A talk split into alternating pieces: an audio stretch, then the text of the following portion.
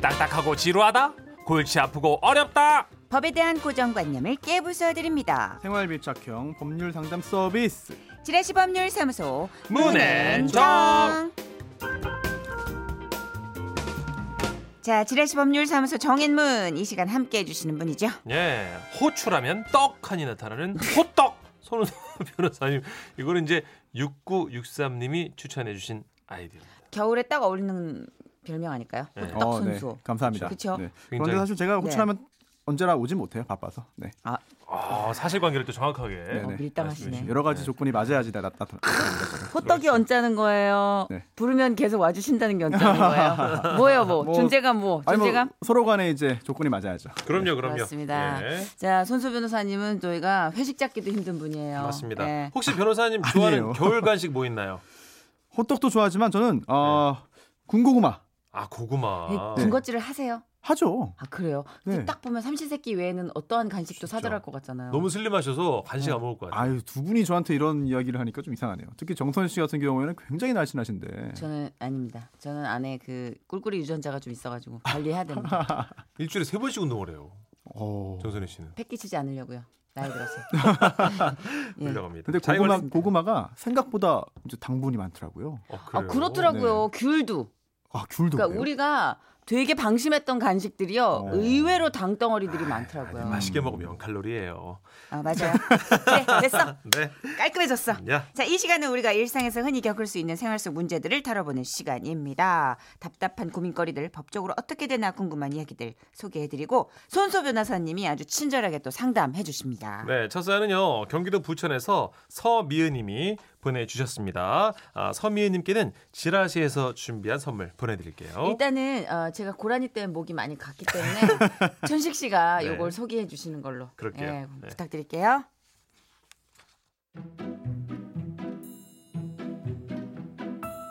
작년 4월에 반지하 집을 보증금 100만 원에 월 25만 원 받는 걸로 해서 세를 줬어요.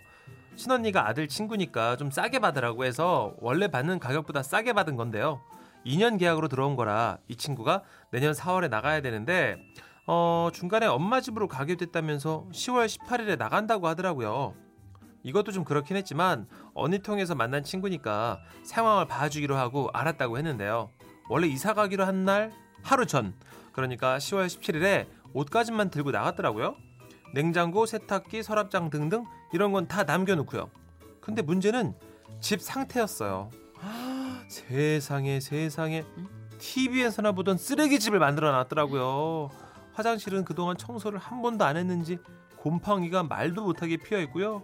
흡연을 했는지 찌든 냄새도 나고 다음 세입자를 못 받을 정도로 해놓은 거 있죠? 전화를 걸었더니 글쎄 보증금은 나중에 주셔도 되고요. 아 그리고 죄송한데요. 남기고 간 물건들은 처분해 주세요. 이러고 있네요. 그러고 나서 이후에 몇 번 전화했는데 안 받고요. 스티커 사서 물건 처분하는 건 하겠는데 남편이 휴가 내고 집 청소를 이틀에 걸쳐서 했는데도 불구하고 집을 원상복구 시키기엔 무리가 있더라고요. 세입자를 받아야 되니까 어쩔 수 없이 우리 돈을 들여서 결국 싱크대랑 화장실을 수리했는데요. 거기 들어간 돈만 300만 원이에요. 헐. 상황이 이러니까 이 친구가 괘씸해서 그러면 안 되지만 보증금을 돌려주기가 싫더라고요. 돌려주더라도 다 돌려주고 싶지 않고요. 밀린 세금도 있어서 이런 거 저런 거 빼면 90만 원만 돌려줘도 될 것 같고 보증금 돌려달란 연락은 아직까지 없는 상태인데 이대로 그냥 있어도 되는 건지 괜찮은 건지 싶네요.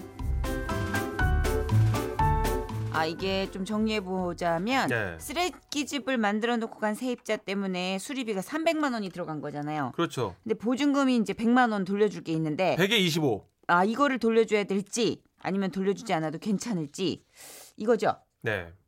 사진을 좀 찍어 놓으시지. 그막 엉망돼 있는 거. 음. 나중에라도 어떻게 좀 옥신각신 할 때 증거가 없으면 근데 도의적인 차원에서라도 이거 맞아요. 집을 쓰레기통을 만들어 놔 가지고 수리비가 300 들어간 건 잘못된 것 같아요. 열은 받으시겠는데 아, 이게 세입자 쪽의 책임을 묻기가 애매하지 않을까. 보니까 제 주변에서도 이거는 대체적으로 집주인이 음. 뭐가 새고 깨지고 이러는 거는 아 그리고 냉장고, 세탁기, 살 서랍장 때도. 이런 것들 그 처분해 주세요. 이것도 좀 네, 이거는 법적으로는 잘 모르겠지만 도의적으로는 진짜 너무 예. 매너가 없는 것 최악이야. 같습니다. 네. 너무 최악인 것 음, 같아요. 노매너.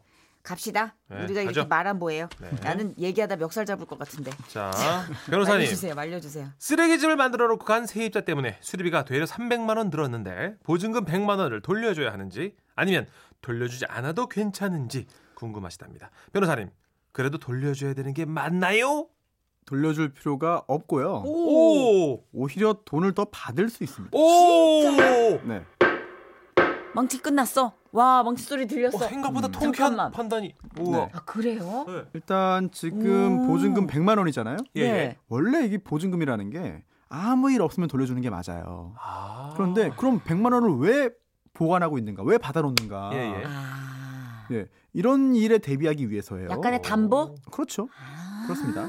그런데 네. 음, 이 임대차 계약이잖아요. 빌린 게 네. 월세가 이 임대차 계약의 굉장히 중요한 것 중에 하나가 어, 원래대로 돌려주고 나가는 겁니다. 세입자가 그쵸, 임차인이. 그쵸, 그쵸. 네. 그런데 어, 지금 상황은 뭐 화장실 청소를 좀 안한안한 것, 그리고 뭐 음. 담배 냄새가 좀 밴 것, 이 정도 수준이면 모르겠는데 그걸 넘은 거잖아요. 예. 근데 아까도 제가 말씀드렸는데 사진 네. 그 증거 없어도 돼요? 네. 증거가 없으면 쉽진 않은데 음. 하지만 아, 지금 제일 제일 중요한 게 이 수리잖아요. 네. 싱크대와 화장실 아, 수리예요. 맞다 맞다 수리 비용 예. 청소. 그럼 이거를 업자한테 결국 의뢰해서 수리를 한 거잖아요. 네, 네. 네. 그럼 그 업자가 그 당시 상황을 기억할 수 어, 있고 증거를 대줄 수 있잖아 증인이. 네, 그리고 또 그 당시에 새로운 어떤 단순 수리가 아니라 이제 뭐 싱크대 그리고 또 파손. 화장실에 있는 그런 변기라든지 이런 세면대 등등을 네. 새로 구입해서 장착을 했을 수 있습니다. 아, 그렇죠. 아. 네, 이런 아. 것들도 증거가 될 수는 있어요. 아 그래 그 방법 이 있었네요. 네, 그리고 또 이걸 넘어서 어 뭐 이제 세탁기, 냉장고, 서랍장 등등 처분해 달라고 했잖아요. 음. 예. 이거 역시 원래는 본인 스스로 임차인이 세입자가 정리를 하고 나가야 되는 건 치우고 나가야 음, 그쵸, 되는 그쵸, 건데 맞아요. 그걸 안 한 거잖아요. 네. 그렇기 때문에 임대인 이 집주인 입장에서는 뭐 굳이 할 필요가 없는 건데 돈을 쓴 거예요. 아. 이런 걸 음. 다 모아서 원래는 보증금에서 공제를 하고 보증금 남은 보증금을 돌려주는 건데 아. 아. 이 보증금 액수가 크지 않다 보니까 이걸 넘은 거죠. 그렇죠. 아, 그렇다면 오히려 그 넘은 보증금 액수를 초과한 액수의 그 비용만큼을 청구해서 받아낼 수가 있는 겁니다. 이야. 그렇구나. 네네. 비슷한 사례로 올려주신 게 네. 6285님이요. 저희도요 직원들 숙소로 사용했던 빌라 제가 봐도 너무너무 더럽게 썼더라고요 결국 보증금 남은 거 제하고 빌라 한 동 전체 바퀴벌레 소독까지 다 해주고 나왔습니다 아 이분은 해주고 나오신 거예요. 양심껏. 네. 그러니까 네네. 해도 해도 너무했다 싶으니까. 그렇습니다. 그래 네. 아 보증금이 그런 용도로 그런 쓰이는 용도군요. 거구나. 이게 어 2년 동안 뭐 2년 동안 보통 계약을 하니까요. 예. 네. 2년 동안 사람이 살면 당연히 집이 낡아요. 그만큼 그렇죠. 2년치만큼 낡습니다. 맞아요. 그러네요 당연한 거예요. 예, 예. 그래서 당연한 그런 그 마모나 손상을 책임지라고 할 수는 없어요.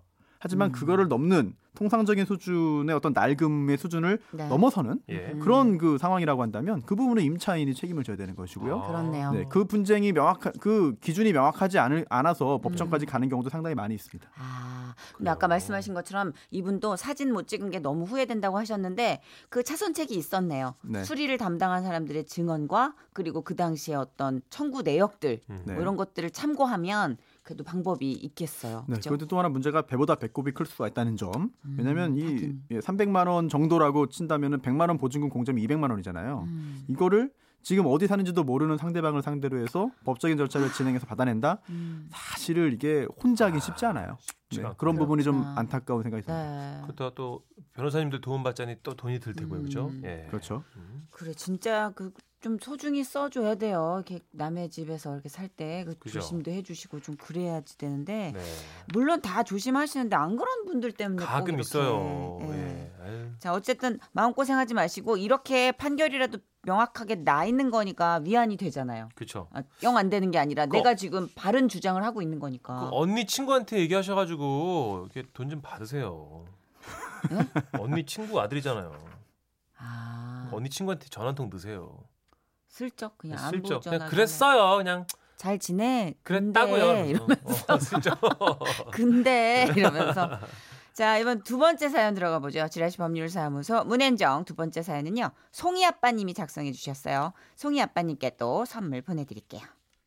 어. 결혼한 지 7년 만에 저희 부부에게도 아이가 찾아왔습니다. 와. 시험관 시술로 어렵게 만난 아이였고 음. 그래서 그만큼 아이에게 뭐든지 해주고 싶었습니다. 다른 부모들도 마찬가지겠지만요. 아내가 산후조리원에 있을 때 그러더군요. 성장 앨범이라는 게 있는데 우리 송이에게도 만들어주고 싶다고요? 아 그러니까 성장 앨범이 뭐냐면 어. 100일, 200일 돌 이렇게 기념일마다 사진을 찍어서 앨범이랑 액자를 만들어주는 거지. 뭐 조리원에서 만난 분들이 많이들 하더라고. 음, 근데 우리 송이도 해주면 좋을 것 같아서. 당신 생각은 어때? 아내가 원하는데 그것도 7년 만에 온 우리 송이를 위해서라는데 안 할 이유가 없었습니다. 89만 원. 가격이 조금 비싸긴 했는데요. 음. 산후조리원에서 소개받은 것이라 다른 곳에 비해 그나마 저렴했어요. 아, 네. 사진 찍을 때마다 돈을 내시는 게 아니고요. 선불로 완납해 주시는 거거든요. 그리고 찍을 때마다 사진 받는 게 아니라 돌 사진까지 다 찍고 나서 하나의 앨범으로 한꺼번에 받아보실 수 있고요. 결제는 어떻게 해드릴까요? 카드로 해드릴까요? 100일, 200일 돌. 사진 찍을 때마다 돈을 냈으면 했지만 찾아보니 이 업체만 그런 게 아니라 성장 앨범 만들어주는 곳 대부분이 그렇게 하더군요. 아, 가격도 다른 곳보다 저렴하고 보여준 사진도 예쁘고 해서 계약을 했습니다. 우리 송이가 100일일 때 부모님이 사주신 옷 입혀서 예쁘게 찍었고요. 200일일 땐 우는 아이 달래가면서 또 힘들게 찍었죠. 이제 돌 사진 찍을 날만 기다리고 있는데 아니 음? 사진관이요 문을 닫았습니다. 어머. 돈 날린 것도 속상하지만 우리 송이의 특별한 순간, 특별한 모습을 한 장도 받아보지 못하고 이렇게 돼서 무척이나 속상한데요. 이거 어디 하소연할 것도 없고 해서 이렇게 글을 남겨보겠습니다. 아, 아니 뭐 이런 연락이 게- 안 되는 거야? 그럼 문을 닫고 아 사진 뭐 이런 어떻게 게 다 사진? 있어. 돈도 돈인데 사, 사진 어떻게? 아 우리 송이 추억 어떡하냐고요. 와 성장 앨범을 지금 100일 찍고 200일 찍은 거잖아요. 예, 이제 돌만 선불로 찍으면 89만 원 완납하고 돌 찍고 나서 앨범으로 받아야 되는데 싹 다 날라간 거예요 지금. 어, 사진이라도 받았으면 좋겠다. 어떡하지? 그 앞에 가야 되나? 야 이거 어떻게 해야 되냐 이거는. 그 사람들이 잠적을 한 건가? 그렇겠죠. 그렇지 않았으면 이렇게 연락 안 주셨겠죠. 법적으로 들어가야 되겠는데요. 예예. 한번 자. 가보죠. 네. 변호사님 판사봉 좀 들어주세요. 딸을 위해서 성장 앨범 찍고 선불로 89만 원 완납한 상태입니- 상태입니다. 근데 그 중간에 사진관이 문을 닫았어요. 예. 사진 한 장 못 받고요. 너무 안타깝죠.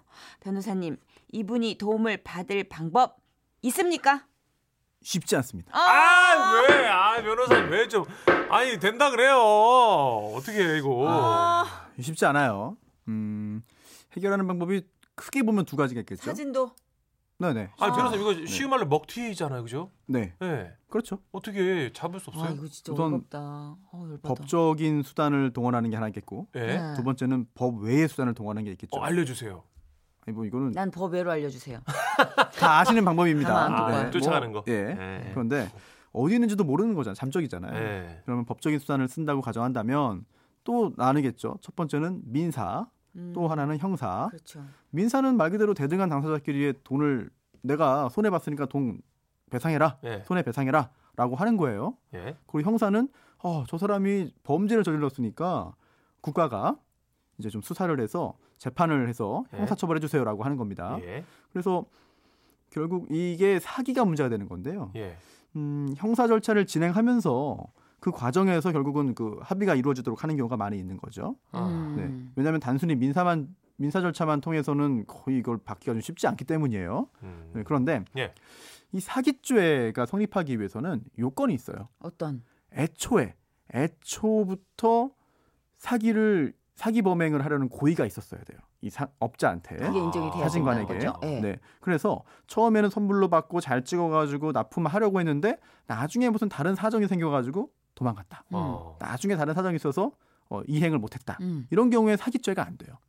그걸 어떻게 알아? 그래서 처음부터 돈만 받고 사진 다 완성해서 앨범을 줄 생각 없이 네. 그런 생각과 능력과 의사가 없었는데도 마치 그런 게 있는 것처럼 속여서 네. 거짓말해서 선불만 받았다. 음. 그 후에 도망갔다. 이런 경우에는 사기죄 성립 가능해요. 아, 기준이 너무 애매하다. 그렇죠. 그래서 예. 근데 당시에 그런 행위를 하는 사람이 어떤 생각이었는지를 아, 사람이 신이 아닌 이상 몰라요. 어떻게 네. 알겠습니까? 예. 말로 그래서- 자기네들이 노력했다면 네네. 어떡할 거야? 어, 거의 다 그래요. 예, 네. 그러니까. 그래서 굉장히 다양한 그런 그 요소들을 가지고 판단을 하는데요. 예. 그 중에 하나가 굳이 선불을 강요했다는 점. 음흠. 그렇죠? 네, 음. 선불을 강요했다는 점. 네네. 그리고 또 그때 그때 뭐 중간에 주는 것도 아니고 다 완성되면 나중에 주기로 했다는 점. 음. 이런 걸 보면은 아 이거 뭔가 수상한 부분들이 분명히 있어요. 아하. 그러네요. 네, 그래서 사기죄 성립 가능성이 아, 존재해요. 음. 하지만 사기죄로 처벌을 받게 한다고 해서 그대 뭐 지급했던 그런 거 89만 원을 돌려받을 수 있는 건 아니거든요. 음. 그리고 또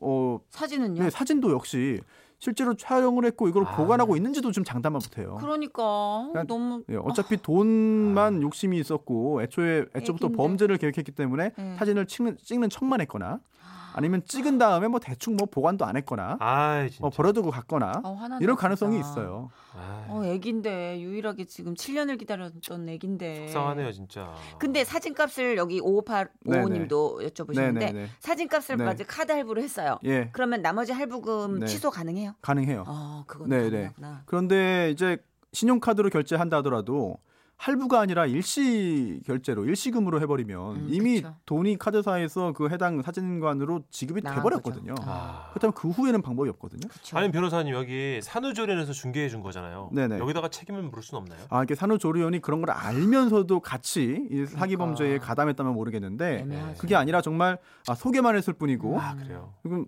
어, 실질적으로 그런 계약은 이제 산후조리원이 개입되지 않고 사진관과 그쵸. 아, 이, 부, 이 부부가 직접 한 것이기 때문에 아까부터 산후조리원에게 하긴 좀 어려워요. 음. 네. 언니 친구 찾아가 보라고 그러고 조련에 찾아. 아 너무 억울해서 아니 그래요. 너무 아, 억울한 상황이기 때문에 아 송이 사진 네. 어떡할 거예요? 아 진짜. 안 되니까 짜증나겠네. 막 찾아가.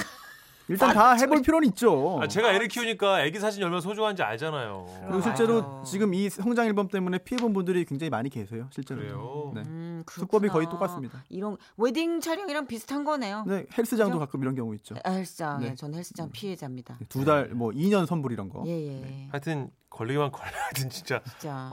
아 진짜. 너무 속상하시겠다. 아, 열받아. 근데 이제부터라도 또 더 좋은 추억을 만드는데 그래요. 더 집중을 하셔야 될 것 같고요. 그리고 스마트폰 사진 찍고 있을 테니까 네. 그것도 하자고요. 예. 아, 진짜 너무 속상하네요. 네. 오늘 손수 변호사님 그래도 또 결론을 이렇게 내려주시니까 포기가 좀 빠를 것 같아요. 변호사님은 아닌 건 아니라고 얘기해 주셔서 그러니까요. 속시원합니다. 예. 예. 고맙습니다. 다음 주에 뵐게요. 네, 고맙습니다. 네. 안녕하세요.